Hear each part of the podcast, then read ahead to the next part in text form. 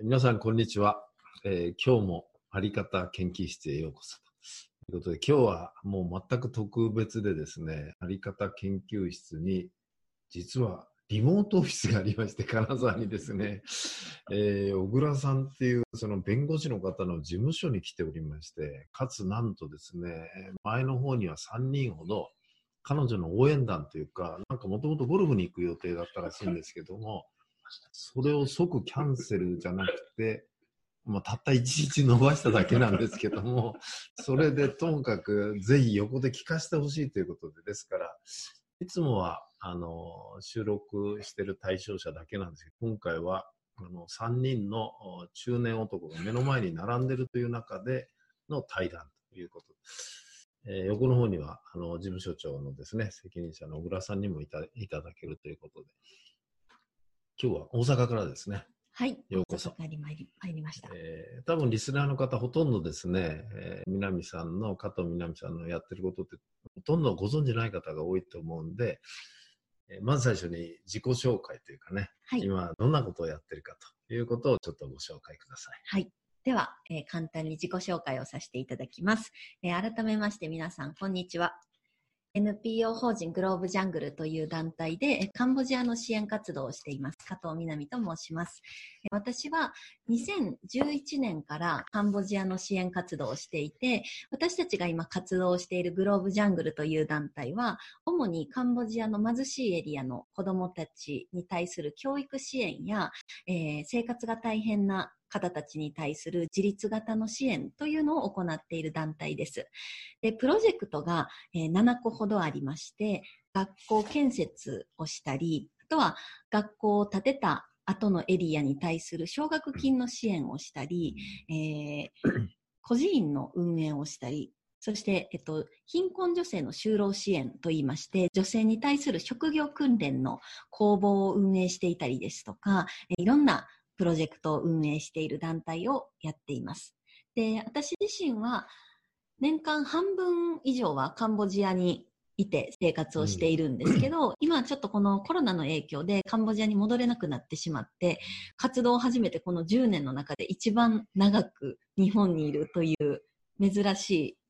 時期を過ごしております。本日は改めてよろしくお願いします。よろしくお願いします。あの、こういう状況なんでね、なかなかカンボジアに戻れないカンボジアと日本とこう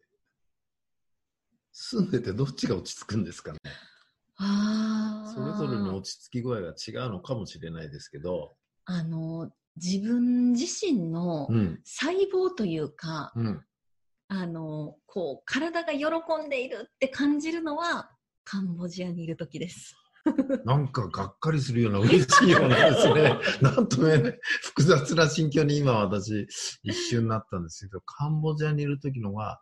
細胞レベルが喜んでる。そうですね。あのー、なんかいろんな物事を自分で見て、うん、判断して、うん、仲間たちといろいろ動かして、うん、それをこう私たちは支援活動を通して、自分の仕事が誰の笑顔に変わったのかというのをものすごく現場で感じ取ることができると。そうすると、この人のお役に立ててるというと大げさなんですけど、あの人の人生に関わらせてもらってる瞬間を感じるたびに自分の細胞というか魂が喜んでるっていうのは感じる瞬間が多いですね。なるほどね。もう今のでもね、あの、この方のお話って時々とんでもないフレーズが出てきて、やっぱり自分たちの支援がどこでどういう笑顔を作り出してるんだっていうね、そこに基準を置いてるっていうのはやっぱり、はい、すごいなと。いやあのさっき学校を作るとかね、でも、はい、カンボジアはご承知のようにっていうか、もうあなたの方がもう理解深いんですけども、支援受け入れ大国じゃないですか。はい。日本人も言ってるし、お金を出せば、あ学学校を作りましたとかね、はい、いう方も多いじゃないですか。うんそういう意味である意味支援を受け入れ慣れてるし、はい、といってじゃあ作られた学校がどのくらいあるのか私はちょっと、うん、情報を持ってませんけどもデータは、はい、その作られた学校っていうのはカンボジアではやっぱりそれなりに全部成果が出てるもんなんですかね。うーん。そうですね、あのー先ほども幹事さんおっしゃった通り、うん。カンボジアはやはり支援大国なので、もう本当に数多くの支援団体がいっぱい活動していて、ね。でそれこそちょっとテレビで有名になったあのテレビ番組でお金を集めて学校を建てようっていうプロジェクトとか、うんうんうん。あとは企業さんが協賛をして学校を建てたりとか。でもこれあの本当に学校を建てるって結構難しくて、うん。うんやっぱりいろんなエリアが今でも学校を欲しがっているのであそうなんだ。建てられた学校がその後きちんと運営されていないっていうケースは結構多いですね。なんかこう町のえー例えば村長さんの家のすぐ近くに建てられてしまって本当はその場所に必要なかったのにこの村長さんとのちょっとこう癒着といいますかっていうのがあったせいでそこに建てられてしまって実際必要なエリアの子どもたちからはすごく遠くて通使いえない。使い勝手の悪い学校になってしまったとか。はい。まあなんかそれ以外も含めてカンボジアで作られた学校っていうのは意外と、もう稼働率っていう表現は変ですけども、意外と利用率がね、そうですね8。割、9割っていうよりもっと低いような。はい。あのーあとは学校自体はきちんと門が開いてたとしても、うん。きちんと管理する人がいないと、先生たちがそもそも学校にきちんと来ないとか、日本だったら、あの、小学校の時とか思い出していただきたいんですけど、おはようございますって学校に行って、先生が来ないっていう日ないじゃないですか。学年の中のどっかの先生は来てたりとか、けどその先生が友達の結婚式に行くから今日は学校いいかないみたいなんで、すぐに学校に来なくなっちゃうっていうのが結構あります。これが実はプノンペンの市内でさ、学校でさえあると。はい、あの私たちプノンペンというカンボジアの首都で個人園を運営していて公立学校の中でも一番教育熱心な学校に子どもたちを通わしているんですけどそこの学校でさえ1ヶ月2ヶ月きちんとフル出勤で先生が来るっていうことは、まあ、ないと言ってもいいぐらいそこら辺はもう日本の常識では全く考えられない。はい先生が勝手に休むなんて考えられない。生徒が勝手に休むのはね、はいよくあるんですけど。そうですね。やはり建てた後のケアをどうするかっていうのが結構大切になってくるので、ハードを固めただけでは問題の本質っていうのはこの解決されなくて、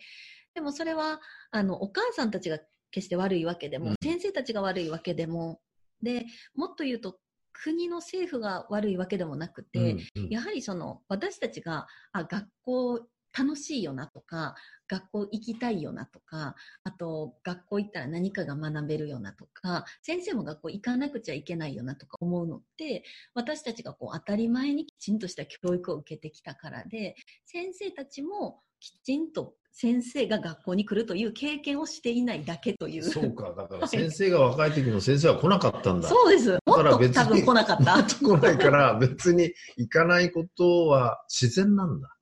自然です不。自然ではないんだね。そうですね。もう、私た、私の日本人の感覚で言うと、なんで先生来ないのよっていうのを毎日やってたらキリがないので、あなるほどね、先生来ないんだ、結婚式行ったんだねっていうような感覚じゃないと、こっちが持たないっていう。ちなみに、まあ、あの、南さん自身が今まで、えっと、19ぐらいから支援して、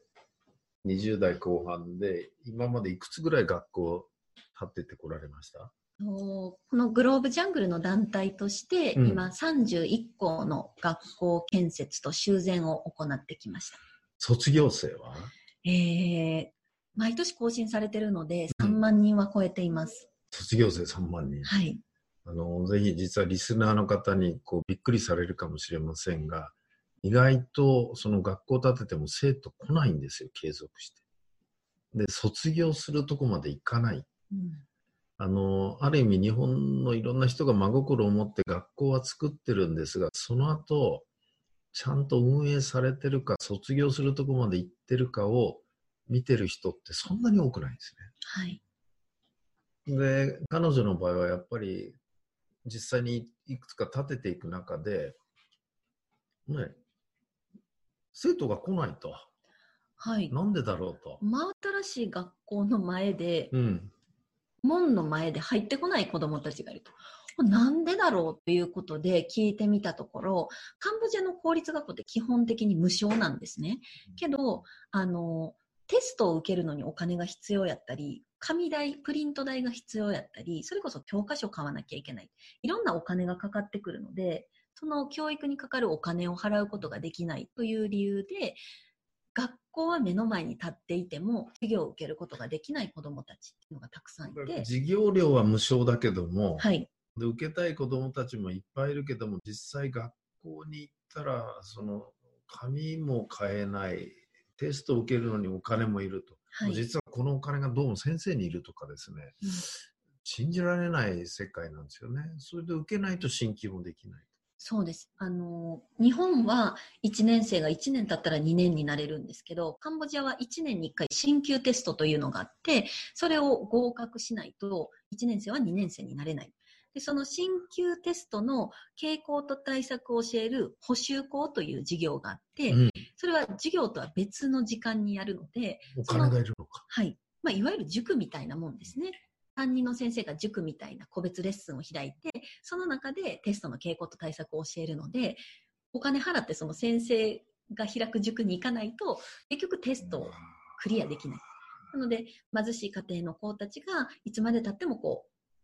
1年生は2年生になれないっていう。それか、その進級のために先生にお金を払うっていうのは、そこで特別な授業を受けないと、はい。試験をパスしないわけだ。はい。で、これも私最初は、先生にそんなお金なんて、これはもう、ちょっと言い方を変えると、先生に対する賄賂なので、これって、って思ってたんですけど、うん。うん。まあ、でもこれも先生が悪いわけではなくて、先生も守らなきゃいけない家族がいて、まあ、いわゆる国からのお給料が安いので、だからそういう前提での先生なんだよね。そうです。だからいい悪いは誰も思ってなくて、うん、先生になった時は国からの給料もあるけど、テストの前の特別授業でお金をもらって、トータルで生活費を維持するっていう前提でやってるんだ。はい、そうです。うん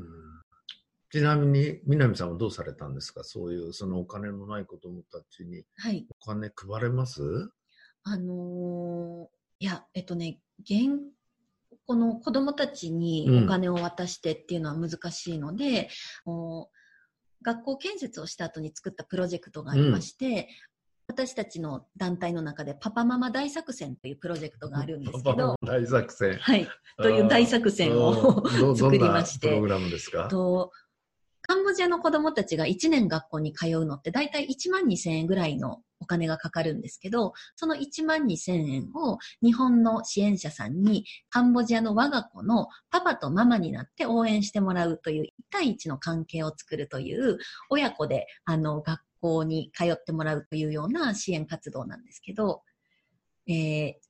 日本の方にパパママさんになってもらって、うん。4000キロ離れたうん。国で学校に通う我が子の応援をしてもらうというプロジェクトで、で、1年に1回子供たちから日本のママへって言うとお手紙が届いたりですとか、写真付きで届くんでしょはい。で、その子の名前とか、家庭背景とか、何人兄弟とか、お父さんお母さんどんな仕事をしてるのかとか、っていうのを私たちスタッフが調べて、で、学校通うのに必要な制服の採寸に行ったりとかして、で、うん1年生の子供は、やっぱり1年経つと体も大きくなるので、制服のサイズが変わっていたりとなか、なるほどな。うん、っていうのを、あの、小学校6年間、パパママさんたちに応援してもらうっていうプロジェクトで、まあ、1年単位の更新なんですけど、うん大体皆さん、あのー卒業まで見守ってくださる方が多いです。パパママさんは今何人ぐらいいらっしゃるんですか？トータルすると、8500人とかですかね。はい。実はあの私の知り合いで札幌であの私の勉強会主催してくださる坪崎さんねはい。あの人もママになってああるんですよねありがとうございます。それで手紙が来て写真を見た時に本当に自分のこのように思って、あうん会いに行きたくなったって言ってハイの状態で僕に喋ってくれました。よ興奮して。いやー、あの、そのような思いを叶えるプロジェクトがもう一つありましまて、まだある。うん。あの、実際やっぱり本当に我が子みたいに可愛がって、あ、一年でこんなに描けるようになったんだって言って楽しんでくださるママさんとかパパがいるので、4000キロ離れた我が子に会いに行こうツアーっていうのをやってます。ね会いに来られるわけだ。はい。あの、私たちがツアーを開催して、で、10人とか20人のパパママさんを集めて、うんじゃあ我が子に会いに行きましょうって言ってカンボジアまで来てもらって、うんで、実際その小学校を訪問して、あの、じゃあ、この、何々さんの我が子は、何々ちゃんです言って、その、その場で対面してもらうというような。その時、双方どんな感じになるんですか？いやー、あの、結構、そのカンボジアの子はシャイなので、シャイだよね。はい恥ずかしがり屋だよね、あの子供たちは。はい。でも、え、わざわざ、あの、カンボジアまで来てくれたんだ、みたいな、ちょっとこう、ドキドキしてる感じなんですけど、うん。あの、パパママさんの中にはやっぱりいろんな方がいらっしゃいまして、あの、自分、ご自身のお子さんもいらっしゃるけど、どうしても男の子の兄弟を作ってあげたかったから、カンボジアの男の子のパパママとして応援してくれてる人とか、あとはご夫妻でお子さんには恵まれなかったけど、カンボジアの子供を我が子として育てていこうって言って応援してくださってる方とか、もうそういう方は本当に、あの、現地で我が子を抱きしめて、涙涙の対面になったりですとか、うん、あとはその1年間事業を頑張って、きちんとあの会社としても納税をして、社員も幸せにして、よし、今年ももう一人応援できるようになったって言って、事業を拡大する自分へのご褒美として、1年、一年一人ずつ、あの、支援を増やしていってくださってる方事業も。拡大で、また一人幸せにできると。はい、ということは、事業への励みにもなると。はい、それはやっぱり客観的に見ると、その支援される人も、支援する人も幸せになってますね。はい。も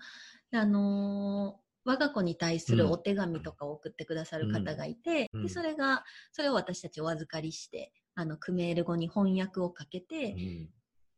カンボジアの我が子に渡したりですとか、そういった本当の親子の交流みたいなのも楽しんでいただけるような支援活動なので、なんかこう、自分が頑張って預けたこのお金が、誰の人生を良くしていて、うん。誰の笑顔に変わったんだろうっていうのをすごく感じれるような心温まる支援関係っていうのをあの作りたいなと思って運営しているプロジェクまあ、トです。いろんなあの大きな募金支援団体みたいなのがあって、ね、名前は控えますけども、えーでも実はほとんどそこの組織の5割は人件費で取られてるっていうのはよくある話で、実は本当の支援の方にはあまり回ってないっていうのが、まあ、裏に回ると常識であるわけですよね。だけもうテレビでも宣伝してますけどね、いろんなところ。まあほとんどあそこの人件費に消えちゃうわけですけども、加藤みなみさんのところに出した支援はもうそのまま生きる。はい。でも実際、あの、皆さんの団体もスタッフもね、それなりにいらっしゃるし、生活していかなきゃいけないじゃないですか。はい。そういう点では、そこら辺のバランスっていうは？い。あのー私たちの団体の20%から25%が活動支援金ということで、私たちの人件費ですとか、あとは交通費ですとか、で、あの、日本国内に事務局ないんですけど、カンボジア国内の事務所の運営費用ですとか、うん。っていうのに当てさせていただいていて、でもやっぱりその20%が、あの、うち日本人8人で運営している団体なので、もうどう考えてもその20%で収まらないっていう時があって、けど、じゃあ20%から収まらないから、この寄付金、人件費に使っちゃおうっていうのは絶対しちゃいけないことなので、そういう時に、あのーこうやって講演会に幹事さんと一緒にごご一緒させていただいた時の謝礼金を人件費に当てさせていただいたりですとか、こう別で稼いでくるっていうようなあのことをやっています。なので皆さんからお預かりした寄付金が現地には必ず生きた形で届いています。今は、まあね、その学校ですけども、あと、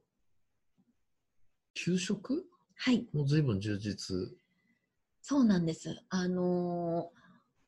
カンボジアの私たちが応援をしている学校の8割から9割ぐらいのエリアが貧しいエリアだったので、子供たち頑張って学校に通ってきてるんですけど、なぜか学力が上がらなかったんですね。学校を日本の皆様に応援していただいて建ててもらって、なおかつパパママ大作戦でお金まで用意して行けるようにしたのに、学力上がらないと。これどうしたらいいんだということで調べたところ、ある大きな原因が分かりまして、みんな貧しい家庭から来ていたので、朝ごはんを何も食べずに、それこそ前日の夜からろくに何も食べずに学校に来ていたと。で、みんなお腹が空きすぎて、腹ペコすぎて授業に集中できないっていう問題を抱えていて、でそこで始めたのが、あの、米米マンプロジェクトという、腹ペコ仮面と戦う米米マンという ふざけた名前でやってるんですけど、これがふざけた真面目なプロジェクトでして、あの、給食支援をやっているプロジェクトなんですけど、うん、えー、子供たちまず朝学校に着いたら、えー、席に座っていただきますと朝ごはんを食べてもらうことから始まります。で、お腹いっぱい食べた状態で、で、そこから、あの、授業に入ってもらうと。で、その朝ごはん給食をやる日は、えー、近所のこの学校に通っていないまだ幼稚園の弟妹とかもいっぱい学校に来て みんなで朝ごはんを食べてみんなで食べる、はい、とりあえず、うん、はい、でその給食もあの地域のお母さんたちにちょっとお手当をお支払いしてで地域からお米を買ったり野菜を買ったりしてあのそのエリアで取れるお粥を作ってるんですけどお粥を朝ごはんに食べてもらってそれで学力は上がりました？上がりました。やっぱりあの、やっぱり本当に体が資本と言われるだけあって、うんうんうん、あの、きちんとしたこの環境は、このハード面を整えるだけではなくて、やっぱり心と体の環境を、まあね、うん、きちんと整えるのがいかに大事なのかっていうのを私たちも知るきっかけになったプロジェクトなんですけど、はい、そんな米米マンプロジェクトという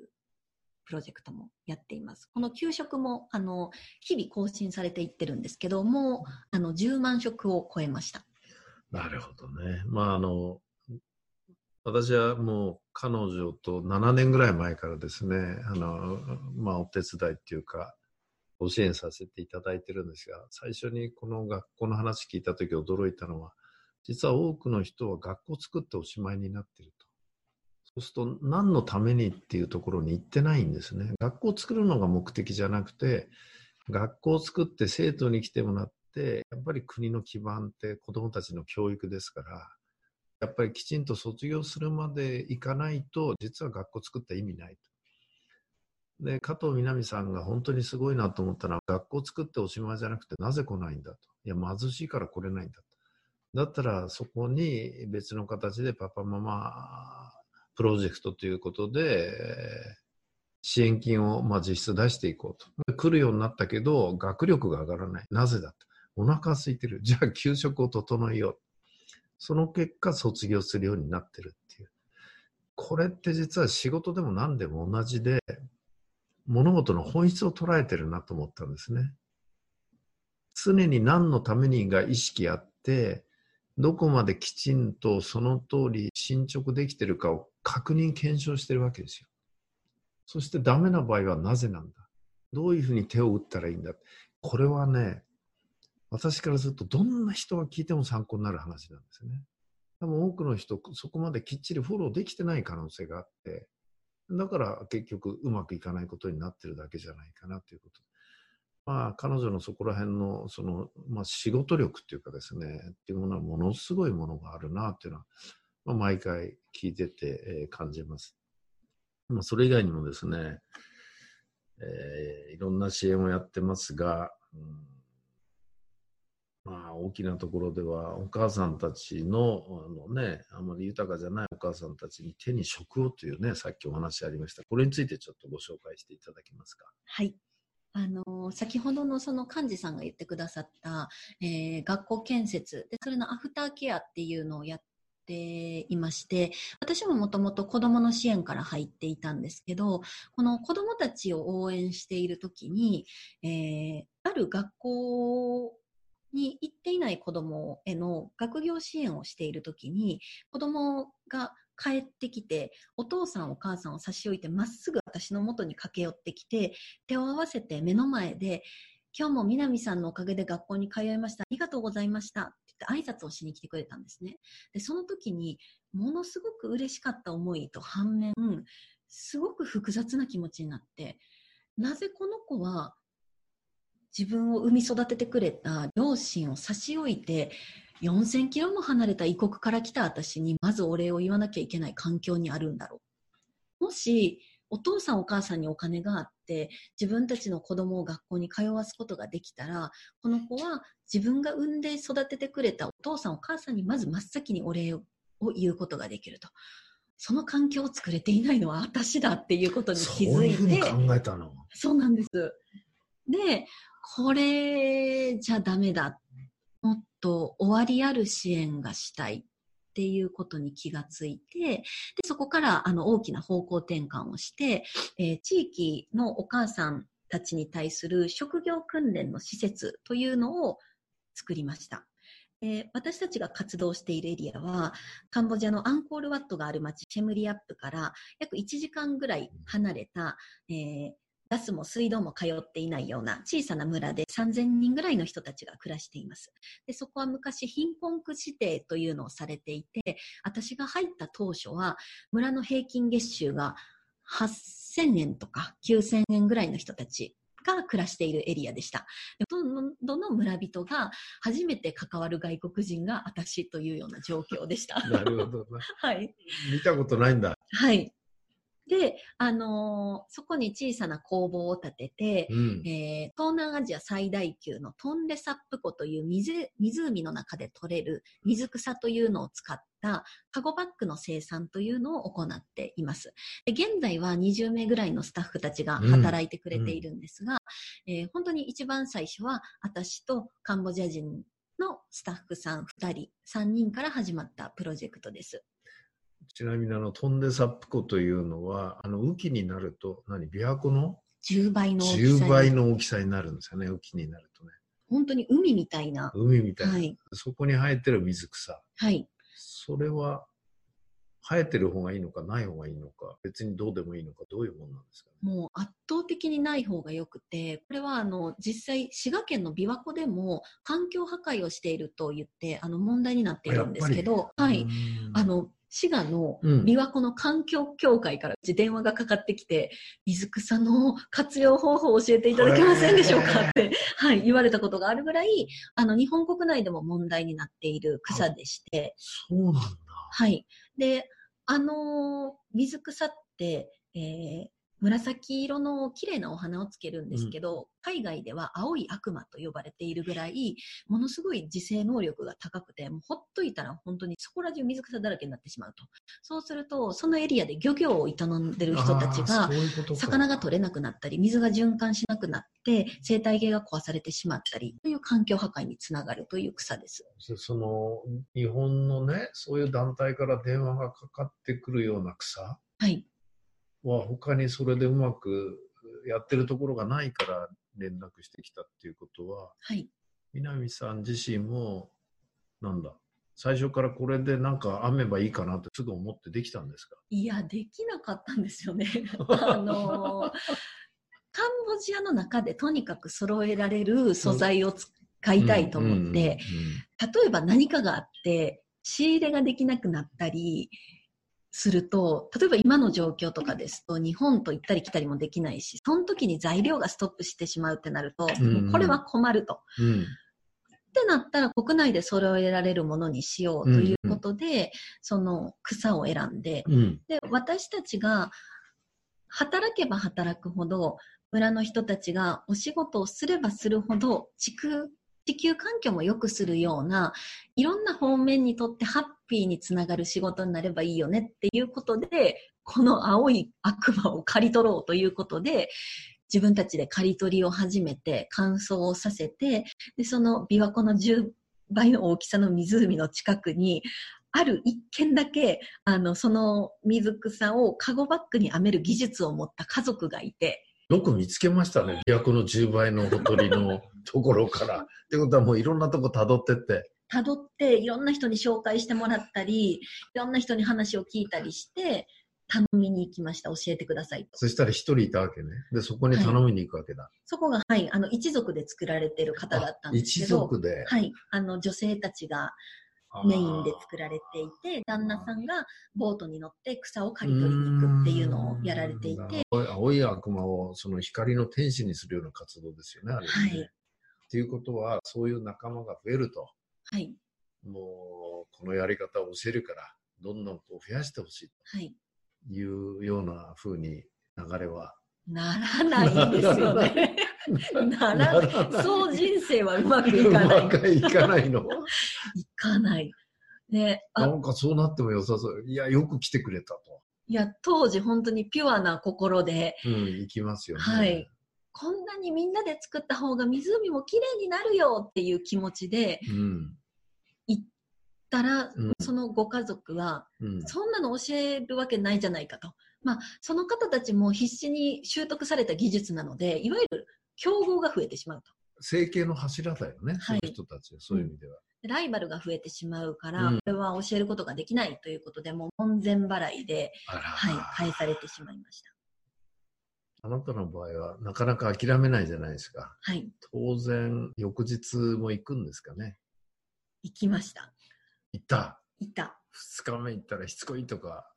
二日目はう、ん。まだ、あまた来たのぐらいの感じなんです、ね。た来たの。で、あのーそれも段階がありまして、うん。で、えっと、最初は、あ、また来たのかっていうような感じなんですけど、うん。次また行くと、また来たの？ちょっと嫌がると。嫌がる。でこれ以上い嫌がらせてはいけないということで、次は、ちょっとお土産を持ってたり、マンゴーを持ってきましたよ、皆さんって言って行ったりですとか、あとは、私はこんなに頑張って来てるのに、泣き落としにかかってみたりですとか、もう、あれだね、いろんな技を繰り出すわけだ。あとあの当時、えっと、一緒にパートナーとしてやってくれてたカンボジア人夫妻がうん。赤ちゃん生まれたばっかりだったので、赤子を抱きながら、ほらね、ここにミルクも飲ませなきゃ、ね、ね、お母さんとか言いながら、あの、感情に訴えかけてみたり。それ当然クメール語でやるわけだ。はい。皆さんご存知ですが、クメール語っていうのは、日本語以上に海外の方が習得するのに難しい言語だそうですね。そう、そのクメール語を使って、はい。そうするとやっぱり、もう1週間とか10日行くと、もう、もうしょうがないと。こんな感じですか？そうですね。もういいや、はいもう教えるよと。いや、そんんなにすぐはならなくて、うん結局トータルするとやっぱ半年ぐらい通いましたね。半年？はい。あの手この手で。手を変え、品を変え、半年。もう、あの、私も日課のようになってくるので3、日ね。もうなんか、口説き落とすのが 目的なのか、はたまた会いに行くのが目的なのかみたいな。そうすると向こうもだんだん前に子供とか懐いちゃって、私に。相手の家の子供も。あ相手の家の子供が懐いた。はい、懐いちゃって。いや、やっぱりね、まず子供から落とすことですよ、そういう時は。お昼ご飯とか一緒に食べさせてもらったりとかしながら、もう何をしに来てるんだ、こいつは、と思われながら。最後は相手が根負けをして、根負けをして。はい。もうね、私もこの話最初に聞いた時驚いたんですよ。この人の中に諦めるっていう思考回路がない。ないもんね。はい。半年断ら、だって1ヶ月2ヶ月断られたら普通やめるよ。明日は何を持っていくかなみたいな。予算も限られてるので、うん。マンゴーは買えるけど、ちょっと高いドリアンは買えないな、みたいな。はい。いや、本当に、あの、皆さんにお伝えしたいのは、私が彼女から学んだことの一つはですね、何かをやる人の共通特徴、諦めない。これだなと。諦めるって思考回路がないのね。頭の中にそのソフトがないような気がする。不具合がいって進まないと、すごい簡単。どうしようかなって考えるんでしょはい。もうダメだとなんないのね。ダメだ